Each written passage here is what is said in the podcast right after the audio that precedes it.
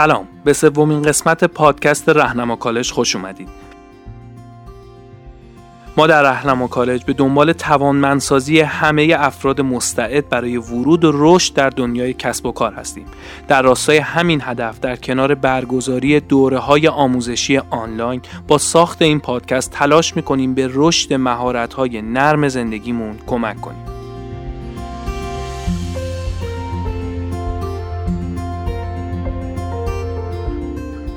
باعث افتخار اعلام کنم برای نوروز 1400 یه برنامه ویژه برای پادکست رهنما کالج داریم. و اونم اینه که قراره در طول سه هفته سه کتاب در زمینه مهارت‌های نرم و توسعه فردی رو با هم دوره کنیم. به این صورت که من این سه کتاب رو می‌خونم و برداشت و فهم خودم از هر فصل رو به صورت روزانه براتون منتشر می‌کنم تا شما هم با محتوای این کتابا بیشتر آشنا بشین.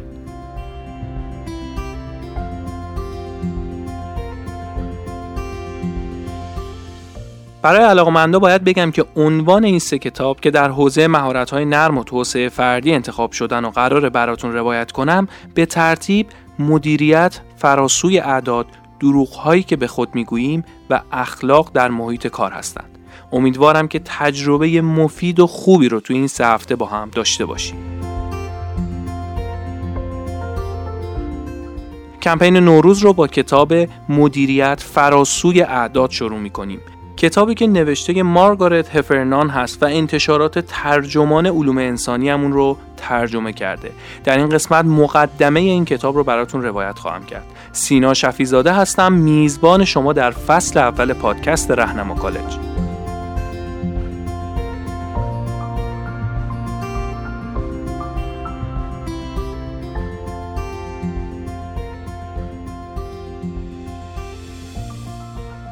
نویسنده کتاب مدیریت فراسوی اعداد سعی کرده ذربین رو برداره ببره بذاره جایی که احتمالا خیلی ها معتقدن که اصلا ایرادی اونجا وجود نداره مشکلی نداره که بخوایم دوباره بازنگری کنیم حالا داستان چیه؟ چی نظر نویسنده کتاب رو جلب کرده؟ قضیه این قراره که نویسنده معتقد ما توی محیط کار تقریبا همه چیز رو اندازه گیری می‌کنیم هر چیزی که میشه رو سعی می‌کنیم ثبت و ضبط کنیم یه نمودار ازش در بیاریم و داده محور پیش بریم. منتها اون چیزایی که واقعا اهمیت دارن رو نادیده می‌گیریم و از کنارشون میگذریم. داستان چیه؟ داستان اینه که اعداد و ارقام آرامش بخشن تسلی بخشن حس خوبی بهمون به میدن. این توهم رو بهمون به القا می‌کنن که کنترل همه چیز رو در اختیار داریم. این توهم رو میدن که همه چیز توی دیدرسمون هست و هر وقت بخوایم می‌تونیم مو رو از ماست جدا کنیم. منتها وقتی یه مشکلی پیش میاد بیزینس میره توی بنبست یا یه گندی می‌زنه بالا همه و همه از مدیر عامل گرفته تا دربون دم در معتقدن مشکل از فرهنگ بوده. این فرهنگ سازمانی بوده که این بحران و چالش رو ایجاد کرده. حالا فرهنگ چیه؟ در واقع فرهنگ همون سس ناشناخته ایه که به زندگی سازمانی تم میده و از این رو به اون روش می‌کنه. اما هیچکس دستور تهیه و پخت و رسپیشو نمی‌دونه.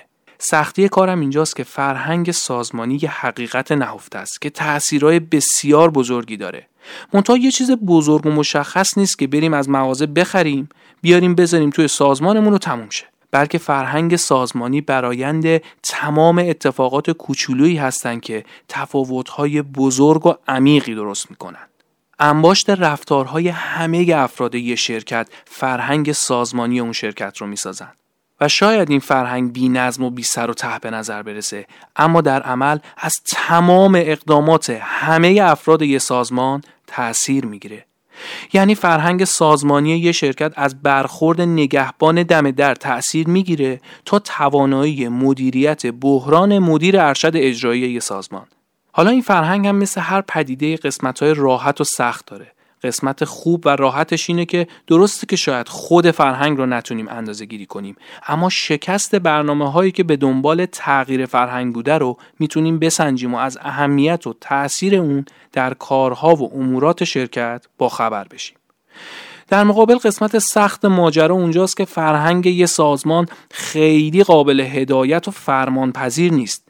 اینجوری نیست که مثلا بخوایم فرهنگ یه شرکت رو عوض کنیم فرمون رو بگیریم بچرخونیم از فردا هم فرهنگ سازمان تغییر کنه پیچیدگی های هدایت و کنترل فرهنگ یه سازمان خیلی زیاده و این باعث میشه جز موضوعات سخت یه سازمان قرار بگیره. حالا فرض کنیم فهمیدیم فرهنگ یه چیز قابل اندازه گیری نیست اما خیلی توی کسب و کار مهمه. بعد فهمیدن این ضرورت چجوری می‌تونیم یه فرهنگ سازمانی بسازیم یا یه تغییر در فرهنگ سازمانیمون ایجاد کنیم؟ اینجا نویسنده اشاره می‌کنه که راه حلی که برای این مسئله وجود داره اینه که به دنبال تغییر در اقدامات کوچک همه افراد سازمان باشیم. یعنی اگر می‌خوایم یه تغییر فرهنگی در سازمان اتفاق بیفته اول باید در نظر بگیریم همه افراد سازمان از پایین ترین تا بالاترین فرد داخلش تأثیر گذار هستند. و بدونیم که باید وظایف و اقدامات کوچک همه این افراد رو اصلاح کنیم و امیدوار باشیم که در کل فرهنگ سازمانی هم تغییراتی داشته باشه.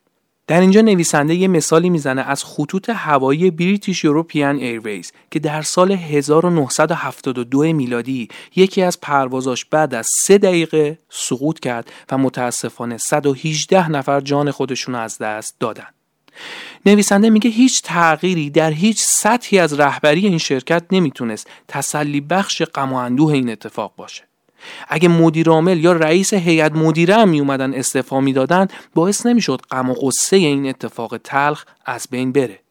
و از همه بدتر چیزی که باعث می‌شد تلخی این اتفاق بیشتر بشه این بود که هواپیما به دلایلی سقوط کرده بود که افراد زیادی از اون مطلع بودند سقوط به خاطر مشکلاتی بود که خیلی از کارمندا از قبل می‌دونستند وجود داره و چون فرهنگی برای آزادی بیان مشکلات یا گوش شنوایی برای شنیدن سوالات جدی در سازمان وجود نداشت باعث از دست رفتن جان بیش از 100 نفر مسافر شده بود. امروزه در همه محیط های کاری نیازمند یه فرهنگ به جای سازمانی هستیم تا نه فقط جلوی سقوط هواپیماها رو بگیریم بلکه کلی ایده خلاقانه و رشد و تحول و توسعه رو در سازمان ایجاد کنیم. همونطوری که رندی پاپادلیس مدیر عامل اوشن اسپری میگه توی یه سازمان هیچ کس برنده نمیشه مگر اینکه همه با هم برنده بشن. این نکته رو هم نویسنده در انتهای این قسمت اشاره می‌کنه که نباید فکر کنیم که مشکلات فرهنگی فقط برای یک کشور و یه ملت وجود داره و فقط یه عده درگیر اون هستن و بقیه که مثلا در کشورهای توسعه یافته هستن از اون مبران. نویسنده میگه مردم هر کشوری فکر می‌کنن که مشکل فرهنگ سازمانی فقط برای اونا چالش ایجاد کرده. مثلا مجارستانیا تاریخ رو مسئول ترس مردم از افشای اطلاعات می‌دونن. سنگاپوریا فکر می‌کنن خیلی اهل ظاهرسازی به جای پرداختن به اصل موضوع هستند. در آمریکای لاتین غرور مجرم اصلی وجود فرهنگ نابجاست.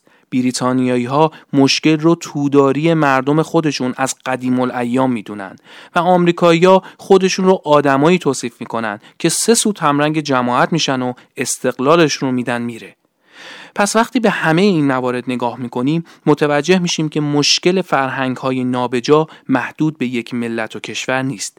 همه جاییه.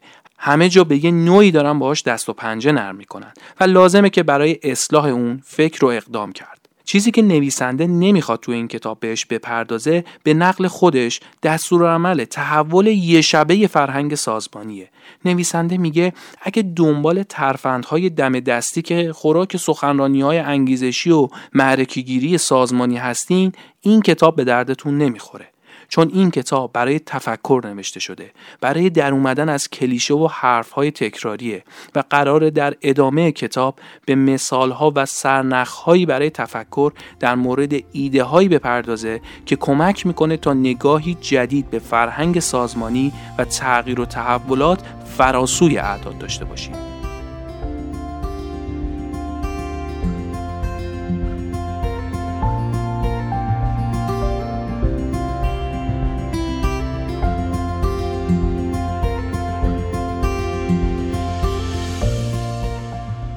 این پایان بخش مقدمه کتاب مدیریت فراسوی اعداد بود. قسمت بعدی این کتاب فردا منتشر خواهد شد و با هم به ادامه این کتاب می‌پردازیم. آرزو می‌کنم انتهای این قسمت ابتدای تغییر جدیدی براتون باشه تعطیلات نوروز فرصت خیلی مناسبی برای یادگیری مهارت‌های جدیده. پیشنهاد می‌کنم قدر این فرصت رو بدونید و حتما یه سر به سایت رهنما کالج بزنید. الان دوره های digital marketing و machine learning در دسترس هستند که برای ثبت نام و شرکت در این دوره ها نیازی به هیچ پیش نیازی وجود نداره و از همه جذابتر اینکه بعد از گذراندن هر کدوم از این دوره ها به احتمال خیلی زیاد فرصت های فراوونی برای اشتغال به دست میارین لینک سایت رو در محتوای تکمیلی براتون می‌ذارم. اگه توی گوگل هم search کنین رهنما کالج راحت می‌تونین به سایت دسترسی داشته باشین. ممنونم که کنار خانواده رهنما کالج هستین. عیدتون پیشا پیش مبارک. تا فردا.